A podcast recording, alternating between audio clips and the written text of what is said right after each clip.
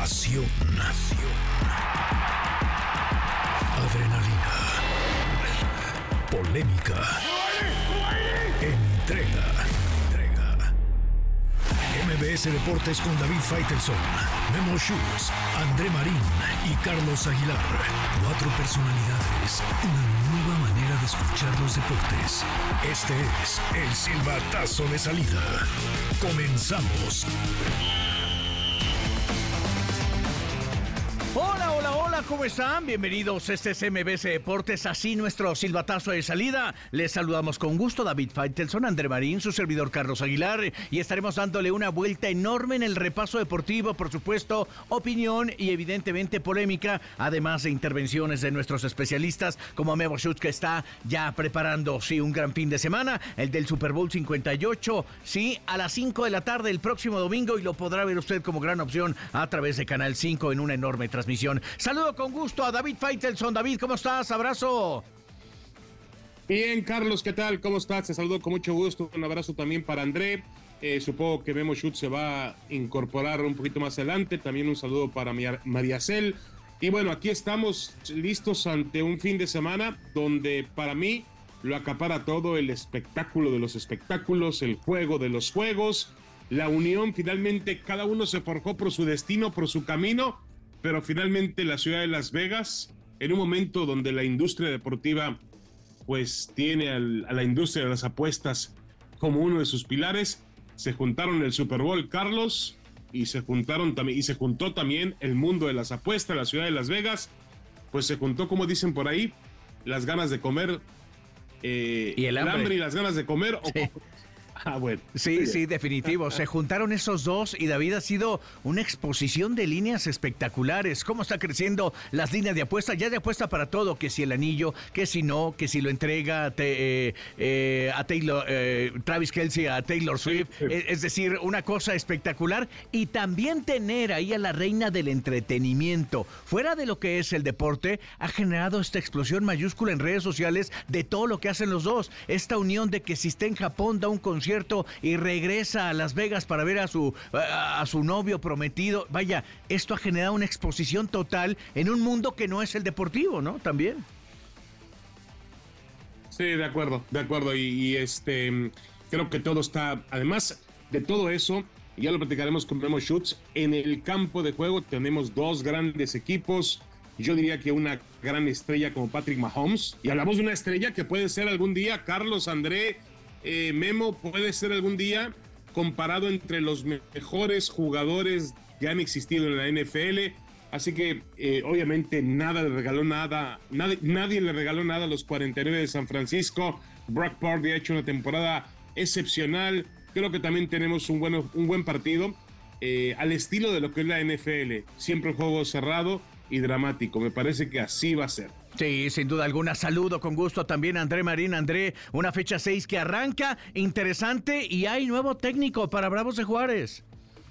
Brasileño. ¿Cómo estás, Carlos? Te mando un fuerte abrazo, David. Memo a todos. Un placer saludarles. Sí, sexta fecha en primera división con algunos técnicos que ya están muy presionados por la falta de resultados. Hoy, por ejemplo, juegan Cholos contra Querétaro. Miguel Herrera, Miguel Herrera puede estar en riesgo, ¿eh?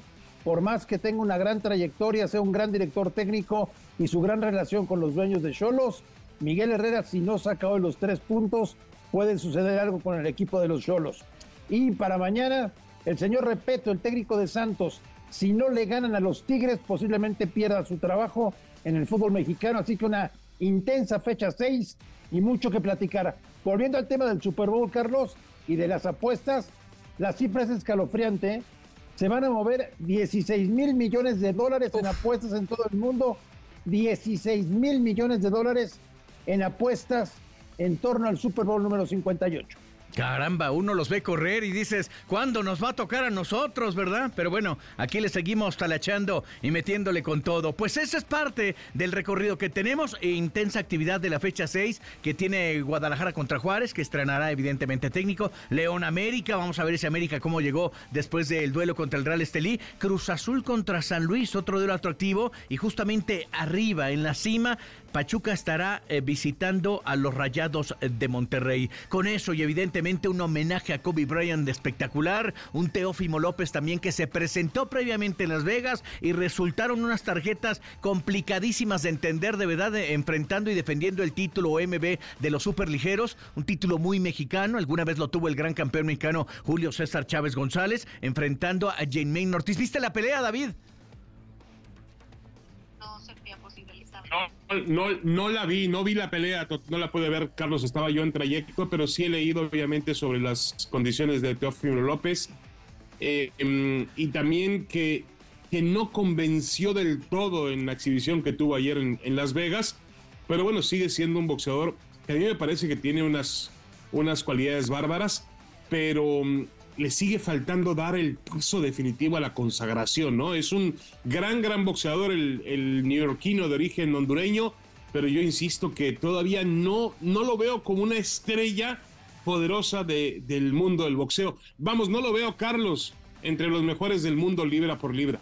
Sin duda alguna, todavía no tiene para eso, se le dificulta la pelea, ya trataremos de tocar el tema y también veremos este asunto de las tarjetas, a ver si contactamos justamente con Octavio Meirán para que nos ayude a entender un poco estas disparidades. Dos jueces le dan 115, 113 y uno le da 117, 111 en algo que me pareció no era lo que reflejado justamente en la contienda. Bueno, pues entremos a tema y hablemos justamente de Mauricio Barbieri. Eh, me parece que la llegada de un técnico cuando eh, extranjero, en este caso brasileño, que no conoce el fútbol mexicano, que ha tenido su expertise de ir creciendo poco a poco en la Liga Carioca, después en el Campeonato Carioca B, eh, después ya con el Flamingo, que tiene cierta, cierta posibilidad de enfrentarse a un mundo futbolístico más amplio, más importante, pero André llega a un fútbol mexicano diferente, raro y que es un fenómeno también interesante a analizar, pero ¿Qué, va a hacer Barbieri con este equipo de, los Bravos de Juárez? Eh, es una apuesta arriesgada de la directiva de Bravos traer a un desconocido para el fútbol mexicano, señor Barbieri. Eh, ya mencionabas tú la carrera que tiene en el fútbol brasileño. Nunca había salido de su país para trabajar y ahora acepta la oferta de Juárez, que arranca visitando a las Chivas Rayadas del Guadalajara mañana. Eh, los Bravos, Carlos, son un equipo que, que ha invertido, quizá no tenga grandísimas figuras, pero ha invertido. Eh, Alejandra de la Vega, su propietaria, eh, la verdad es que le ha puesto mucha, pero mucha ilusión al proyecto de los Bravos de Juárez, que no termina por cuajar en primera división. Eh, traen a Barbieri con el objetivo de estar por lo menos en una liguilla y de ya no pagar multas, que ha pagado bastante continuamente el equipo de Bravos, pero sí es, un, es una apuesta arriesgada traer a Barbieri en este momento para dirigir a, los Bravos de Juárez, que yo insisto, tienen un compromiso complicadísimo este fin de semana visitando a las Chivas en el Acro. Sí, sin duda alguna. David, eh, si podemos decir que hay alguien que le ha dado oportunidad a técnicos mexicanos, pues justamente es Bravos de Juárez, porque ahí estaba Diego Mejía. El asunto es que no funcionó y ahora apuestan otra vez como un ejercicio recurrente con un técnico extranjero. Sí, yo creo que la, la señora de la Vega eh, Alejandra de la Vega, ¿verdad? Correcto, sí, ha intentado, ha intentado con, con diferentes fórmulas, incluso con diferentes directivos. Por ahí pasó una dupla que logró conjuntar o, llevar adelante un equipo histórico como el de Tigres. Ahí estuvo el señor em, Alejandro Garza junto con Ricardo El Tuca Ferretti. Por ahí pasó, hablando de directivos, eh, André, pasó este hombre em, estuvo en la federación, Dios mío, este. Memo Cantú. Memo Cantú. Memo Cantú. Por ahí pasó el Tato Noriega también. Imagínense ustedes cuántos llevamos ya, ¿eh? espérame, Alejandro Joaquín del Olmo. Joaquín, del, Olmo. Sí, sí, sí, sí, sí, sí, O sea, han pasado. Ahora tienen a Beto Valdés también ahí, que hace un buen trabajo, pero sobre todo, hoy me parece que el equipo de Bravos, que yo aplaudo el interés de la señora de la Vega por tener un equipo ganador en una plaza pues importante como lo es la frontera Ciudad Juárez, pero yo creo que hoy el hombre que toma determinaciones ahí se llama Andrés, Andrés Andrés Fassi. Sí, sí, sí. Totalmente de acuerdo contigo, David. Bueno, pues estuvo también Miguel Ángel Garza después de su paso con Tigres, también estuvo presente por ahí. Oigan, pues, ¿qué creen? Vamos a hablar justamente con el último director eh, deportivo en función que saltó del micrófono de TUDN, de Fox Sports, para irse justamente ya a un cometido tan importante como es ser director deportivo de Juárez. Humberto Valdés en la línea. Beto, ¿cómo estás? Un abrazo. André Marín, eh, David Faitelson, Carlos Aguilar, te saludamos con gusto. Carlitos, eh, un saludo para los tres. Me espantaste cuando dijiste el último. Dije, espérate, no me avisaron. No me han avisado todavía. Pues, ¿qué pasó? Dije, el último... último en funciones, que aquí estás, ¿no? Estás... Ah, que sigo ah. funcionando. Bueno, pareciera que funciono, pero, pero aquí estamos. No, pues muy agradecidos por este espacio. Primero, darles un reconocimiento tremendo a los tres. A mí me parece que, independientemente de que podamos ser de la misma generación y crecimos juntos desde que somos chavos, yo creo que ustedes son voces reconocidas en este medio y para mí un privilegio poder platicar de todos los temas que gusten. Eh, Humberto, hablarte de este cambio, la llegada de Barbieri, cómo llega la decisión, en qué momento habían apostado por un mexicano como Diego Mejía y viene Mauricio Barbieri ya a dirigir al conjunto de Bravos de Juárez. Mira, yo, yo siempre he creído, o nosotros como consejo directivo hemos creído en la capacidad que tiene el mexicano, ¿no? Y, no vamos a terminar nunca con este tema de los extranjeros y el número de jugadores y los no formados en México, etcétera. Eh, Diego Mejía, ¿por qué? Porque es un técnico que merecía formar parte de Bravos. Primero porque ya tenía tres años trabajando dentro de la institución. Diego llega como, como tercer asistente. Eh, por ahí escuché algunos nombres, en donde estuvo también Diego dentro de esas administraciones. Trabajó con Luis Fernando Tena, con Cristante, con el Tuca Ferretti, eh, con Rafa Puente del Río, que fue asistente de, del Tuca.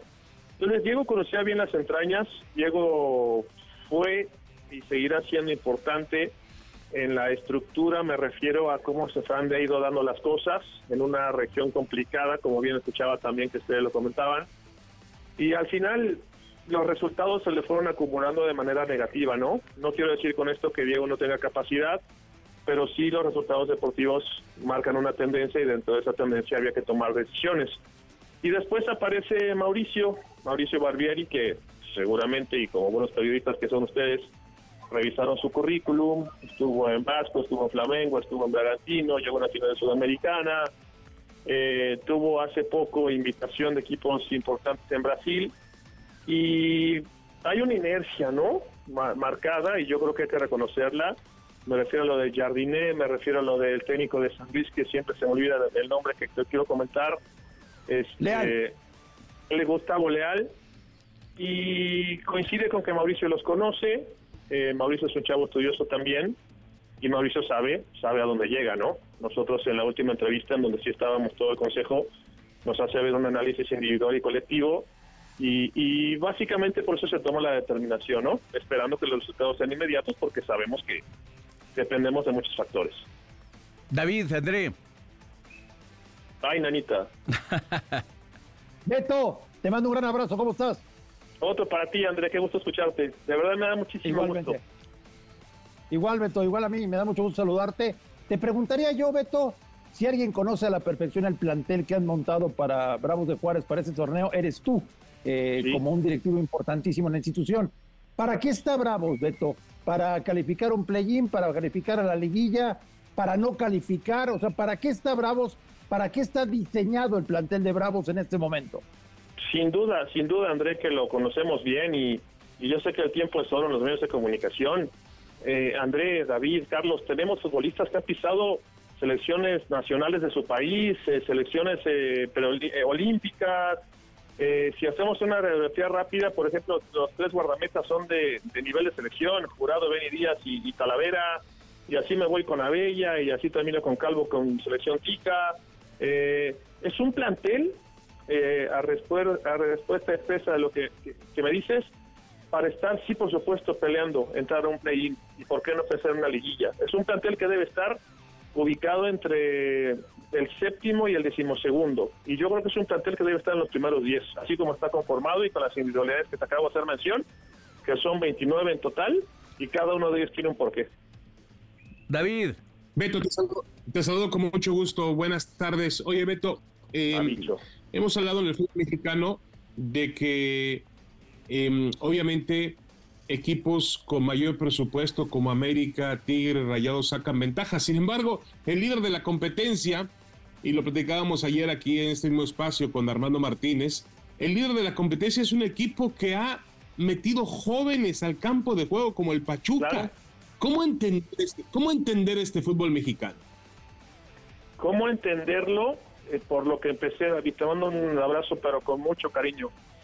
Eh, creer y respetar la formación del mexicano, no apostar, es confiar en el mexicano. Y la, la mayor referencia que tengo es la última Copa del Mundo, en donde la base, independientemente de que lleven futbolistas jugando en Europa algunos, la base fue de Santos y de Pachuca. Estamos hablando de mexicanos formados en nuestro fútbol. Y después responde a muchos años de captación. Por eso también la situación que nosotros tenemos geográficamente es complicada. Vamos, estamos hablando de equipos que la mayoría se, se congregan en el centro del país. La cercanía es de una o dos horas, incluso hasta manejando. Y nosotros, por darte un ejemplo, cada uno de nuestros partidos de visitantes son aviones y con conexiones. Entonces, para que un futbolista pueda ir a Ciudad Juárez a formar parte de Fuerzas Básicas, por ejemplo, es mucho la distancia que tiene que recorrer para estar fuera de su casa. Lo que estamos haciendo hoy, apostar también, con base a un estudio de mercado, al, al talento en el norte del país. Hay mucho talento en Ciudad Juárez y en toda esa región.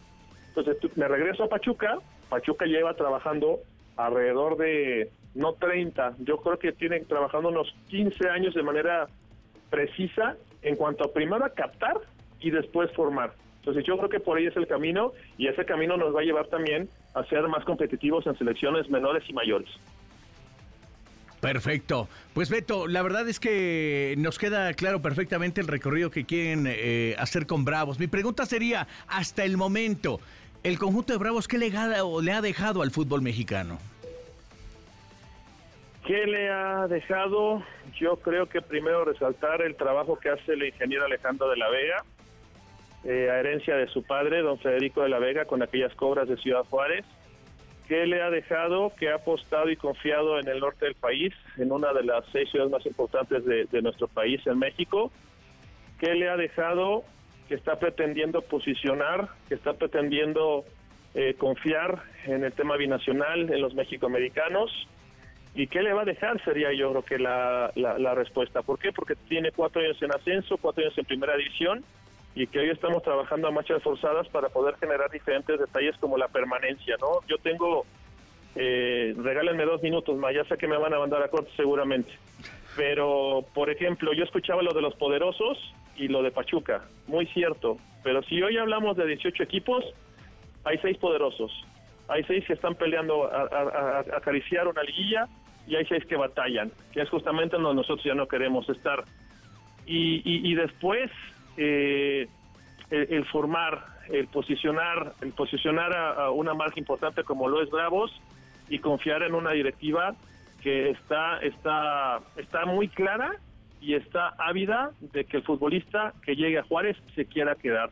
Que el, futbolista que llega a Juárez entienda que la gente es buena, que es una ciudad próspera, es una ciudad trabajadora, eh, en fin, son, son muchos factores que, que desafortunadamente muchas veces se resumen en los tratados deportivos, pero si ustedes vieran la labor social que se hace en el norte del país, podríamos entender eh, con mayor facilidad el trabajo que se hace en el norte.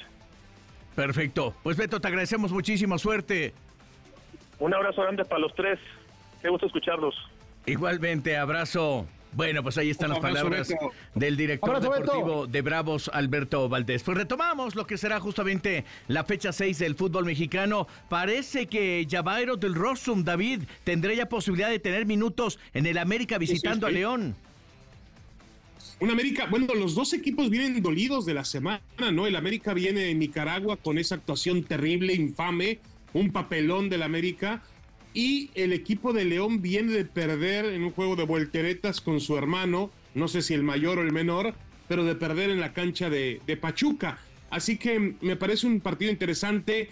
Eh, ayer escuchaba en línea de cuatro André Carlos, escuchaba al entrenador Baba, el entrenador uruguayo del equipo de León, que ya está presionado, ¿eh? ya está trabajando. Hablaba André de, de Miguel Herrera, ya también en Baba hay presión y también hay una, un sentimiento de que Andrés Guardado pues le está costando físicamente el fútbol mexicano.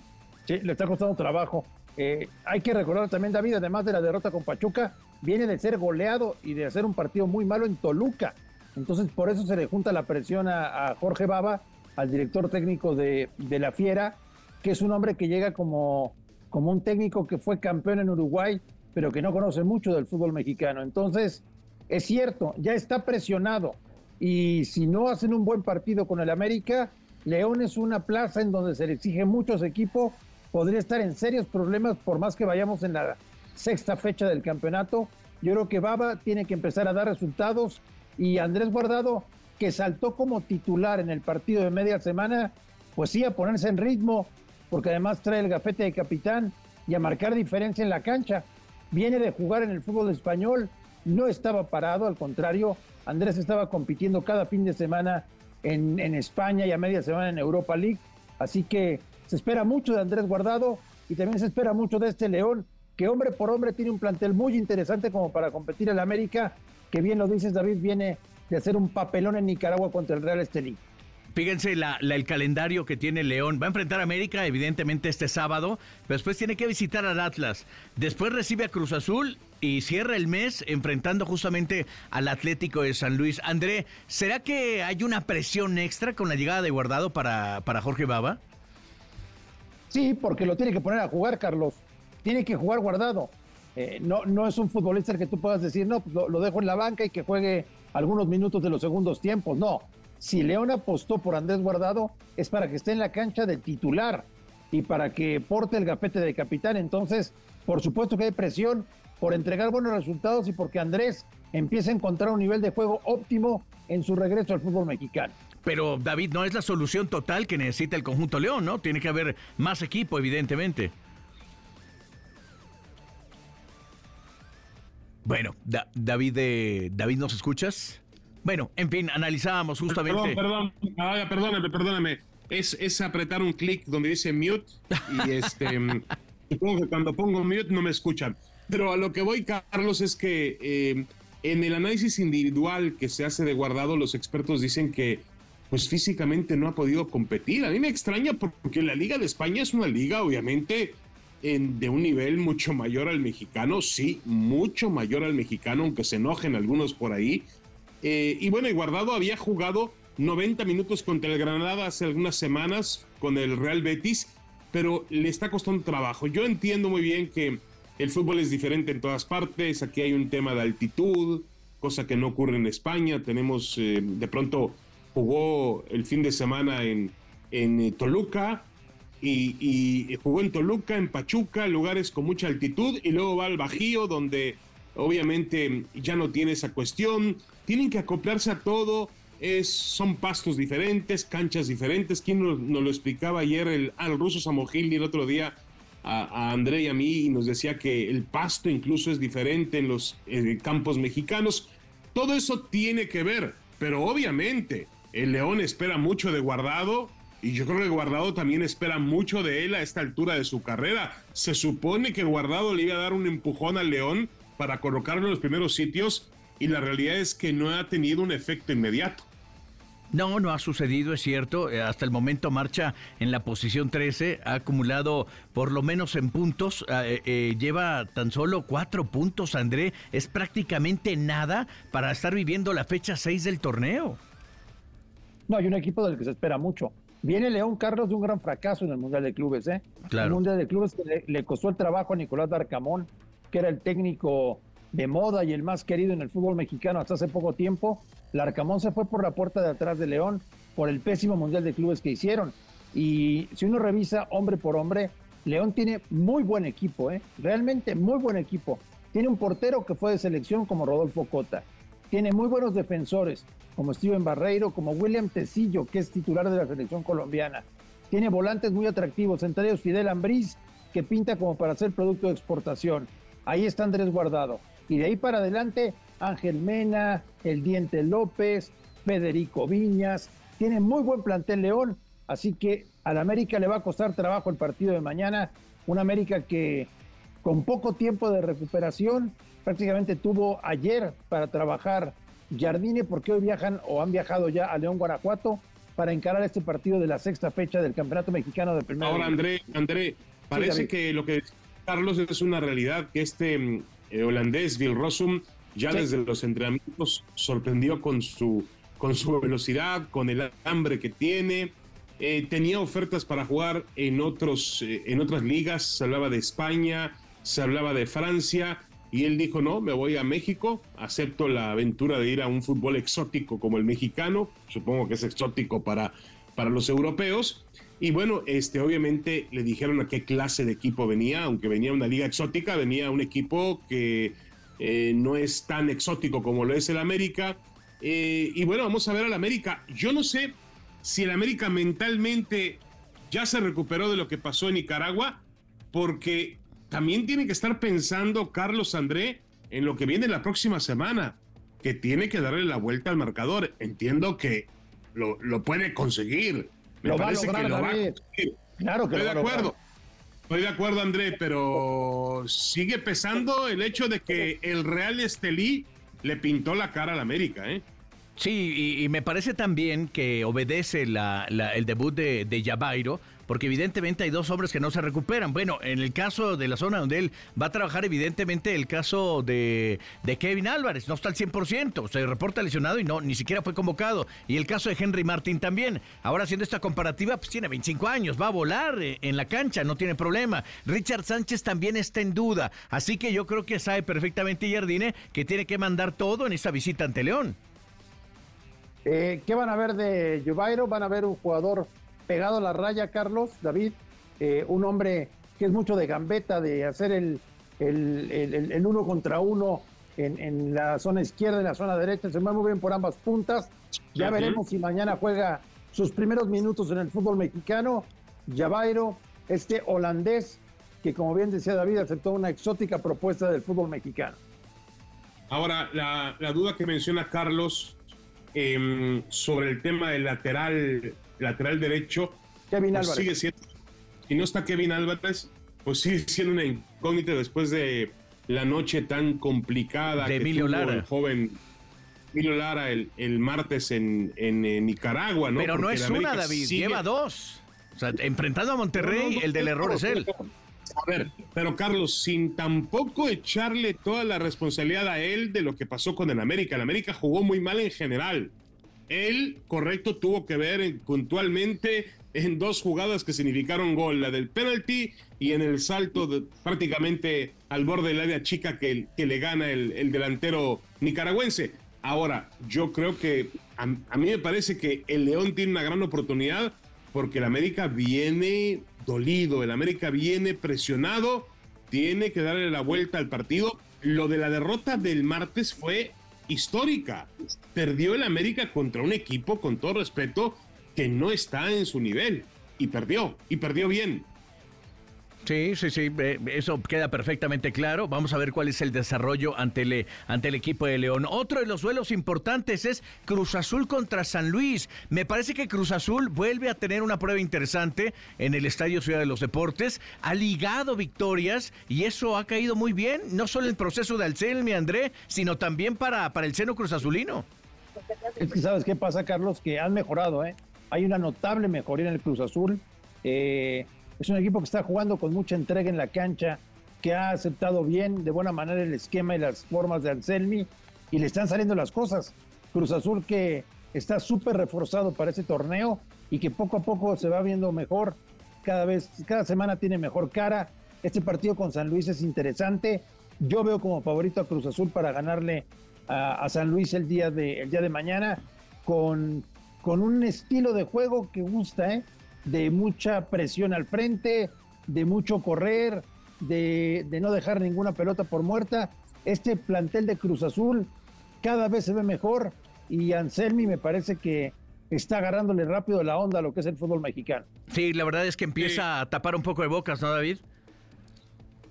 Sí, de acuerdo, de acuerdo. Sí, ahora yo, yo lo que quería es eh, tener un poco de calma con Cruz Azul por el torneo, por, por el calendario que ha tenido, ¿no?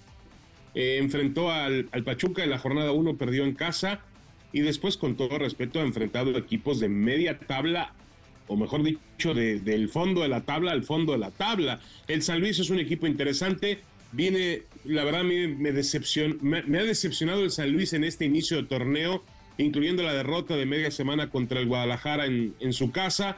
Pero bueno, lo de Cruz Azul ha sido bueno, ha ido tomando una forma de jugar al fútbol, eh, los jugadores entienden, Anselmi, la gente también ha regresado con Cruz Azul al estadio de la Ciudad de los Deportes y yo creo que el calendario va a ir, obviamente, volviéndose más rudo, más competitivo para Cruz Azul y veremos si finalmente tiene la capacidad para trascender. Sí, el asunto es que antes hasta con esos perdía, David, y creo que ese, e, e, ese cambio de Cruz Azul se siente, se vive, ¿no? Incluso el Toro Fernández ha empezado a hacer goles, algo que solo estaba justamente con Ángel Sepúlveda. Vamos a hacer nuestra primera pausa, pero antes evidentemente regalaremos algo. En MBS Deportes tenemos para ti dos pases dobles para que vivas la magia de Mundo Pixar para el 13 de febrero en la Gran Carpa Santa Fe. Recuerden que para disfrutar más esa experiencia es mejor acudir esta semana. Así que díganos rápidamente, porque estos están que vuelan ¿eh? en Mundo Pixar. Los dos primeros que evidentemente se reporten de manera inmediata aquí en MBC Deportes se llevan automáticamente sus pases dobles. Regresamos, sí, para platicar más de la fecha 6 del fútbol mexicano y la gran fiesta de fiestas en los Estados Unidos y en el mundo, que es el Super Bowl 58 desde Las Vegas.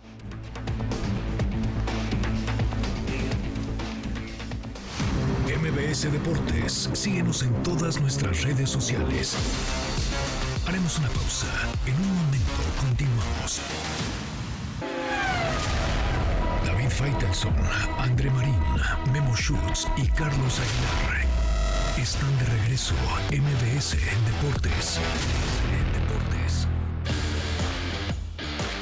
De vuelta a través de MBS Deportes y otro duelo que llama evidentemente la atención y por eso habríamos justamente con Bravos de Juárez. Le va a tocar la llegada justamente al estadio Akron, André. Chivas, Chivas ha tenido un muy buen resultado, también ha empezado a ligar victorias y lo que le pasó a media semana justamente enfrentando al Force en Canadá lo deja seguramente con un ánimo y una confianza gigante. Cowell terminó por aparecer. Está haciendo un buen trabajo, ¿eh, Fernando Gago Carlos? Está dirigiendo bien al Guadalajara, eh, han logrado adaptarse bien a lo que quiere el técnico argentino y Chivas hasta el momento está para competirle a cualquiera. ¿eh?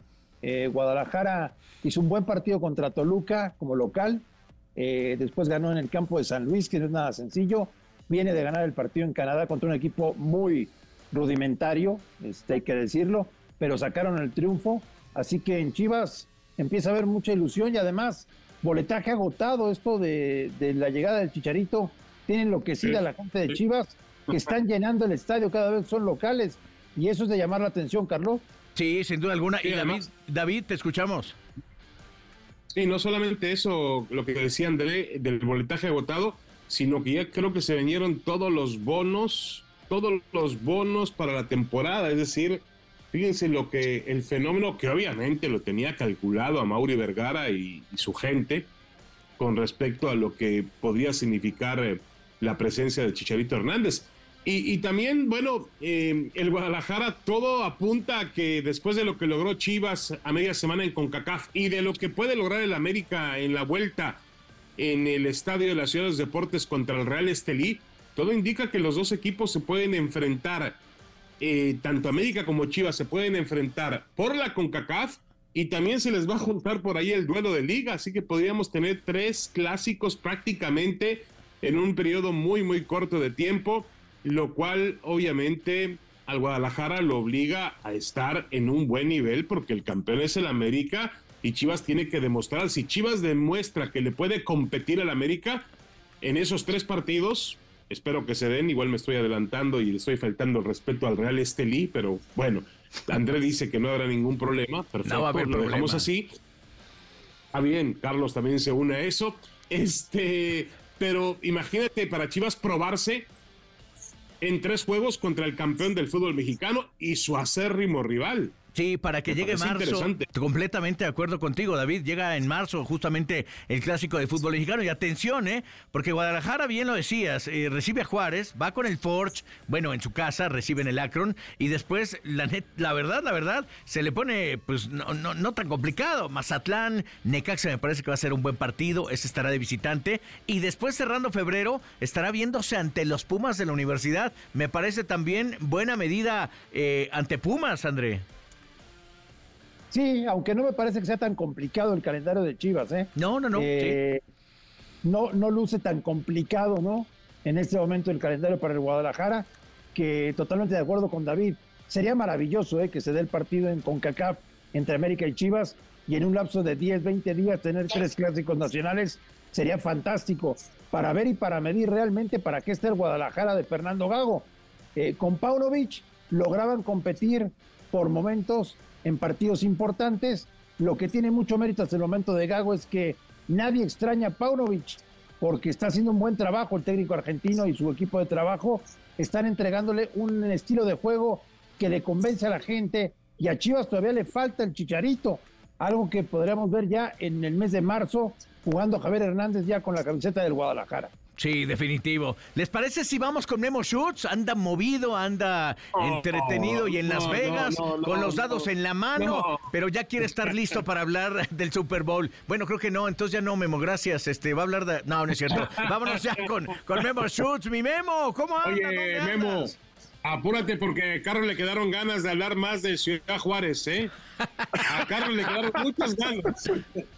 Es aficionado, es aficionado de Bravos, así como lo somos todos. ¿Cómo están, caballeros? ¿Cómo Juaritos. Sí, sí, sí, sí, sí. David, eh, André, Carlos, eh, a toda la gran familia, sí, tú también, mi querido David, a la gran familia de MBC Deportes. Oigan, Vamos a, vamos a dividir, vamos, como dirían eh, mis amigos de la Buenos Aires, vamos por partes, porque hay mucho que desmenuzar en el tema de la NFL. Arrancamos con lo deportivo. Hay que recordar que estamos a un par de días solamente de que se realice el Super Bowl 58 entre Kansas City y San Francisco. Bueno, en lo deportivo, antes de que empezaran sus entrenamientos, los 49 de San Francisco, un chistosito como usualmente pasa, y, espero que no haya sido mexicano, porque luego ya saben que lo pintamos solitos para ello. Inclusive algunos decían que el que se había trepado en la esfera era mexicano, no, no era mexicano, es alguien que se dedica a eso, por cierto. Pero bueno, el tema es que alguien en el hotel de los 49 a las 6 de la mañana, eh, digamos que prendió la alarma, la alarma contra fuegos y pues ya se imaginarán, se levantaron los 49 muy molestos, de hecho así lo,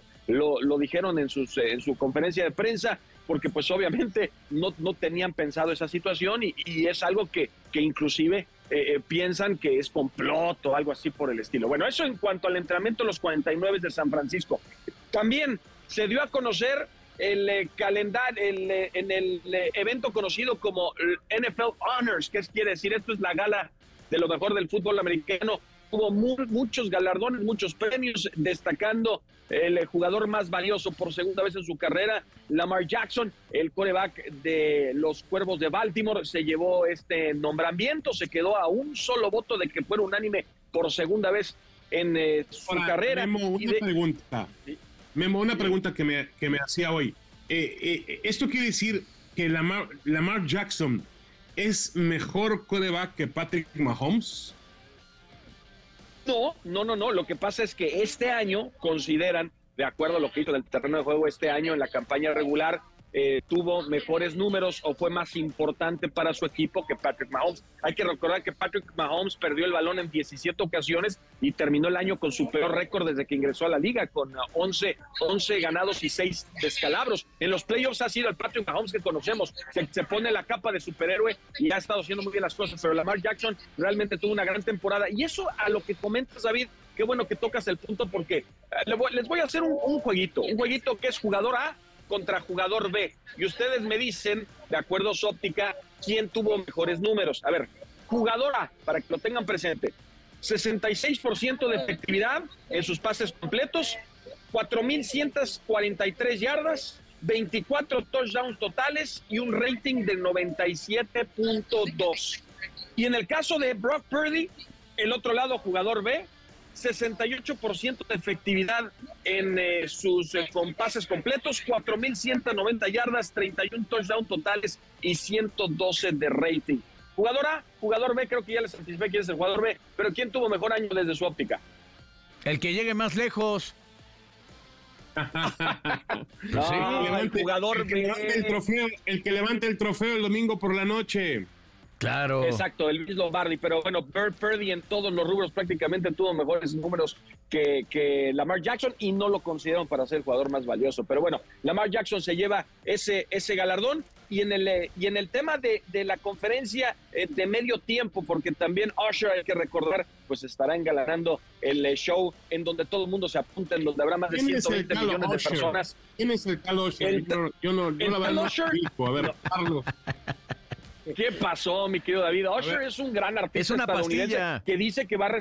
No, no, no. Lo mismo que iba a decir yo, pastillas. Ah, Pastilla de menta. Que va a resumir, va a resumir sus tres décadas, sus tres décadas de trayectoria en tan solo 13 minutos. Dice que ya habló con Justin Bieber, que ya habló con otros más como Ludacris y que podría ser que podría ser que alguno de ellos lo acompañen para el Super Domingo, que podrían ser invitados sorpresas. Pero bueno, ese es el tema en cuanto al show de medio tiempo. Oye, pero de, sí escuché, escuché una declaración de Usher donde, o, alguien a su alrededor que decía que ponía, quería ponerse al nivel de Michael Jackson. ¿Se acuerdan no, aquel? No, no, no hay manera, por favor. No, no, no, estoy de acuerdo contigo, Carlos. Aquel fue en el Rose Bowl 1900 yo creo 90 y pico, ¿no? Fue increíble aquel medio tiempo de Michael Jackson. Pero ya me estoy yendo mucho tiempo atrás. Pero yo creo que lo de Michael Jackson es punto y aparte.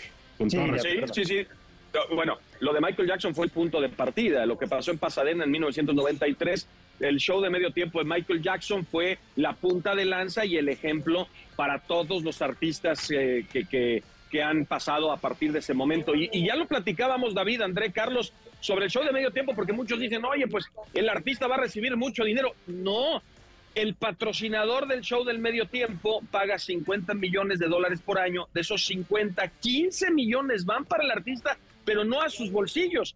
Es para pagar iluminación, escenario, el staff, etcétera, etcétera, porque el artista, más allá del dinero que podría recibir por estar en este show, pues la exposición se viraliza. Imagínense la cantidad de personas que lo ven. Está comprobado que cada vez que alguien toca en el Super Bowl se van las ventas de sus discos por las nubes y no solo eso, sino también la manera en la que pues adquieren la música. Eh, de, en este caso, Oye, Memo, podría ser Usher, pero sí va a ser una locura. A mí me parece que va a quedar a deber Usher después de Shakira y J Lo. No hay quien supere eso, ¿eh? Híjole, bueno, hay muchos que les gusta el de Prince, no sé si le cuenta Prince en Miami, dicen que es el mejor medio tiempo en la historia. Exactamente. Ah, ah, sí, ¿qué pasó, André? Ya hablando deportivamente, ¿se espera un partido con muchos o con pocos puntos? Ay, esa es una muy buena pregunta. Yo, yo te diría que va a ser un juego de muchos puntos. Eh, cuando se enfrentaron por primera vez, ajá, cuando se enfrentaron por primera vez, la línea está en 47 puntos para los que le gustan los momios, pero cuando se enfrentaron por primera vez en el 2020, también en estas instancias, el equipo de San Francisco, recuerden, estaba ganando 20 a 10 y luego hubo 21 puntos sin contestación de Kansas City, le dieron la vuelta y ganaron el partido. Yo creo que por las estrellas que tienen ambas escuadras, debemos esperar muchos, pero muchos puntos. Y ahí les va otra. ¿Saben qué me gusta muchísimo? Que se vayan a tiempo extra. Yo sé que solamente un partido en la historia se ha ido a tiempo extra eh, cuando los Patriotas de Inglaterra le ganaron a, los Halcones de Atlanta, pero a mí me gusta mucho que sea un juego muy cerrado y que inclusive se pueda definir en tiempo extra. Sí, sí, definitivo. Oye, David, ya no entendí lo de. Ya no entendí lo de entonces las premiaciones de ayer del NFL Honors. Este, entonces, es, está mejor el balón de oro en la entrega aquí en la Liga MX, ¿no? O ya no, ya no entendí. No. No, bueno, es que obviamente eh, sería más fácil si la NFL pusiera nada más un, galardón o un premio para los mariscales de campo y otro para los jugadores que, no, y Memo, juegan en esa Memo, yo entiendo, entiendo que lo haga, que lo haga hoy o lo hizo ayer, porque si lo hace el lunes, imagínate con Patrick Mahomes ganando el Super Bowl otra vez, pues ¿cómo le dices a la gente que le vas a entregar un premio a Lamar Jackson entendiendo que es un premio que se entrega por el trabajo en temporada regular? Pero creo que es oportuno entregarlo antes, antes. incluso de conocer el colofón de la temporada. Sí, totalmente. Y, recuerden que esto es una experiencia, más allá del Super Domingo, esto empieza con el Pro Bowl, ¿no? Lo que pasó en Orlando, en donde le han tratado de mover al formato para encontrarle la fórmula, sobre todo con las nuevas generaciones. Eso pasó el domingo anterior, que de hecho fueron tres días de, de actividades pasas por toda la semana, todos los eventos, todas las entrevistas, esta gala que ya bien mencionas, David, y luego cierras con el, el, tema del Super Domingo. Y por cierto, la gran noticia, les iba a dar la gran noticia que se da a conocer el día de hoy, es que pues ya se los había yo adelantado, ya hace inclusive un par de semanas, pero continúa esta idea de la internacionalización de la NFL y está buscando otros mercados. Ya anunciaron el partido en Brasil, pues hoy simplemente se confirma que en la temporada 2025, por primera vez en la historia, habrá un juego en España será en Madrid y en la casa del Real en el Santiago Bernabéu, del nuevo Santiago Bernabéu. Va a estar espectacular, créanme. Habrá que ver quién es el equipo que le toca estrenar, pero va a ser un extraordinario partido. Pues eso está realmente espectacular. Sí, David. Ya, habían, anunciado un partido, también para Brasil, ¿no? Para San Pablo, para la Arena Corinthians. Entonces, este, obviamente lo que está haciendo la NFL es buscar un proceso a ver, tiene el, tiene el partido, el, producto perfecto. Yo lo comentaba, el otro día alguien me preguntaba en una fila que estaba haciendo, no me acuerdo dónde, si en el banco, dónde estaba, y me pregunta un señor, oiga, ¿va a ver el Super Bowl? Digo, sí, sí, sí, obviamente hay que ver el Super Bowl. Y me dice, digo, va a ser un buen partido, le digo. Y me pregunta, ¿quiénes juegan? Con esto, yo a lo que voy es que no importa quiénes jueguen, hay, hay gente que va a consumir el producto el, el, domingo y eso lo ha creado la NFL de manera muy, muy especial. No importa quiénes jueguen, el, el, el, espectáculo está garantizado y bueno, la realidad es que a ese producto lo único que le falta es ser realmente universal, internacional, porque no lo es, a pesar de que se ve en varias partes del mundo no es un deporte de carácter universal porque no se practica profesionalmente en ninguna otra parte del mundo más que en Estados Unidos. Sí, de acuerdo en que hay otras variantes, ¿no? Como el rugby, que es mucho más popular en el hemisferio sur, y que, bueno, pues la NFL ha buscado, digamos, penetrar en distintos eh, mercados como con el Tochito Bandera, ¿no? El flag football, que ese sí va a ser deporte olímpico en, en Los Ángeles, que, que, la verdad ha tenido mucha mayor aceptación, pero la NFL pues lo está haciendo, lo está haciendo bien, lo está haciendo poco a poco porque sí tiene que romper eh, con estos paradigmas en donde pues en otros, en otros países pues obviamente siguen otras disciplinas, pero lo que sí es un hecho es que aquí en Estados Unidos no hay algo que se le acerque al Super Bowl, pues nada más eh, hay que poner lo que vale un comercial comercial, ¿no? En la transmisión en Estados Unidos, estás hablando de más de 7 millones de dólares por 30 segundos cada año, se eleva se eleva la, la cuota que cobran las televisoras y en este caso pues tendremos el privilegio de, de transmitir por primera vez en español para Univisión, para todo el mercado eh, hispanohablante, el, el, Super Domingo. También para Univisión es el evento, es el evento más vendido en la historia. Es decir, todos los villamelones, no solo el hardcore fan del fútbol americano, se suman al evento porque es una experiencia. Así lo está vendiendo la NFL. Más que un partido, es una experiencia por el show de medio tiempo, por todo lo que hay alrededor. Y eso es lo que la gente se suma en alguna u otra manera para ver. Memo, cuéntale a la gente cómo va a ser tu domingo. ¿A qué hora te levantas? ¿Qué desayunas? ¿A qué hora te vas al estadio? ¿Hasta qué hora estás en el estadio? ¿Cómo terminas? ¿Cómo va a ser tu domingo, Memo? Fíjense, y, y no solo y no solo el, domingo, sino que empezamos desde antes con varias reuniones. Hemos, tenido como tres o cuatro esta semana a lo largo eh, de, pues hemos tenido varios, varios enlaces de los distintos programas, pero arranca desde el sábado porque vamos y hacemos un, un ensayo, un ensayo de pues lo que va a pasar. Tenemos obviamente la, estructura más o menos de lo que se va a dar en la transmisión de Estados Unidos. Nosotros obviamente vamos empatándonos con algunas modificaciones de acuerdo a lo que a los patrocinadores o los tiempos que vamos a manejar, pero esto es desde el sábado se ensaya en el estadio, es decir, en el Allegiant aquí en Las Vegas, y luego el domingo pues nos estaremos levantando muy temprano. Yo pienso que alrededor de las 6 de la mañana, tiempo local, que viene siendo 8 tiempo de México o 9 del Este en la Unión Americana, para llegar al estadio, hacer enlaces, eh, prepararnos, saber más o menos cómo está el movimiento y vamos a tener una transmisión. Yo te hablo, en mi caso, en eh, Estados Unidos para Univisión, para México es algo muy similar también por Canal 5, pero son 12 horas ininterrumpidas. 12 horas ininterrumpidas de donde vamos a tener, vamos a terminar, imagínense, empezamos desde las 6 de la mañana, terminamos prácticamente a la medianoche. Caray, caray. Pues, pues será una larga jornada, Memo, así que... Eso más bien me pareció un discurso para el Departamento de Recursos Humanos de Televisa. Para que me suban el sueldo. Oye, pero si a Memo ya no le cerraba el cinturón el lunes pasado en el primer enlace, caramba. Parecía es que no, estás con, no, estás con, la moda, no está con la moda, Charlie, no sabe que ese es un chaleco y así se usa, pero el Charlie se quedó con la moda de los 50, está bien, y Charlie, te voy a llevar uno. Órale. bueno, Memo, te agradecemos muchísimo. Un abrazo gigante. Fuerte. Abrazote a las, a, tres y, y, nos escuchamos y nos vemos en el Super Domingo. Gracias. Mucha suerte, Saludos, David, André, Carlos, gracias a los tres. Abrazo, bye. Bueno, pues muchísima atención. La gran final del fútbol americano profesional ya tiene los invitados oficiales y se definirá en este campeonato este 11 de febrero desde Las Vegas cuando Kansas City y San Francisco se enfrenten para definir al campeón de esta temporada. Mahomes y compañía llegan a este juego después de derrotar al favorito que era Baltimore y así poder llegar una vez más a la instancia mientras que San Francisco hizo lo propio con Detroit en un gran juego. Este partido no tiene gran favorito, lo cual hace sumamente atractivo de ver quién se proclamará como nuevo campeón reinante en esta liga. Entra caliente.mx, regístrate y recibe mil pesos de regalo. Nosotros vamos a hacer una pausa aquí en MBS Deportes. Continuamos ya en la parte final. Estás escuchando MBS Deportes. En un momento continuamos. Faitelson, André Marín, Memo Schutz y Carlos Aguilar están de regreso a MBS en Deportes.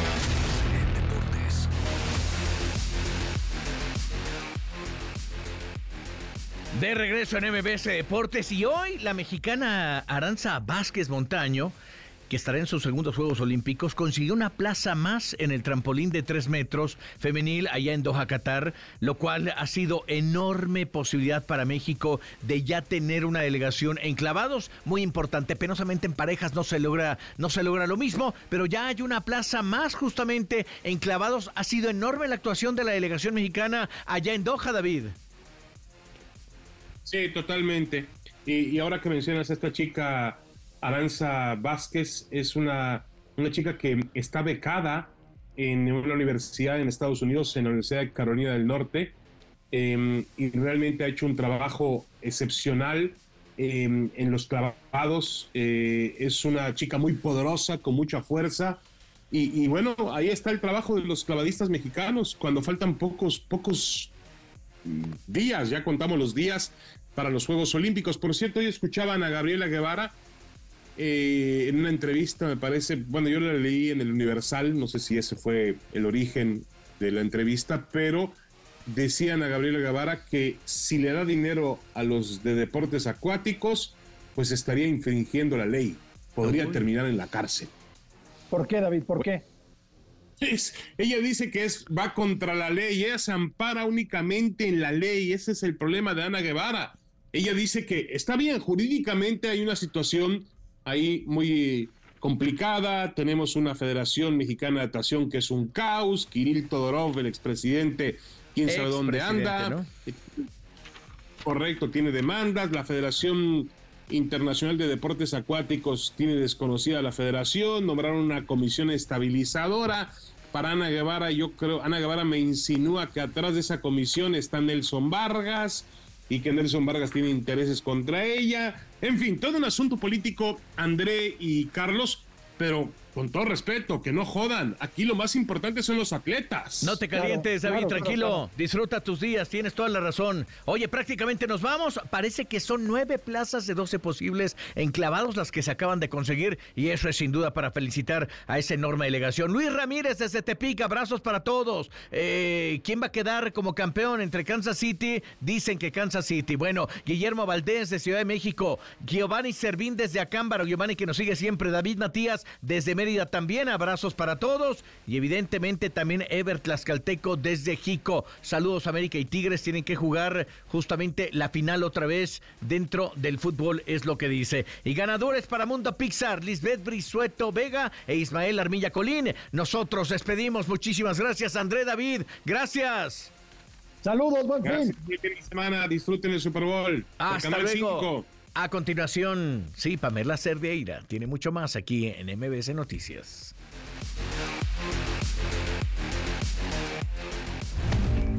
El árbitro suena el silbatazo final.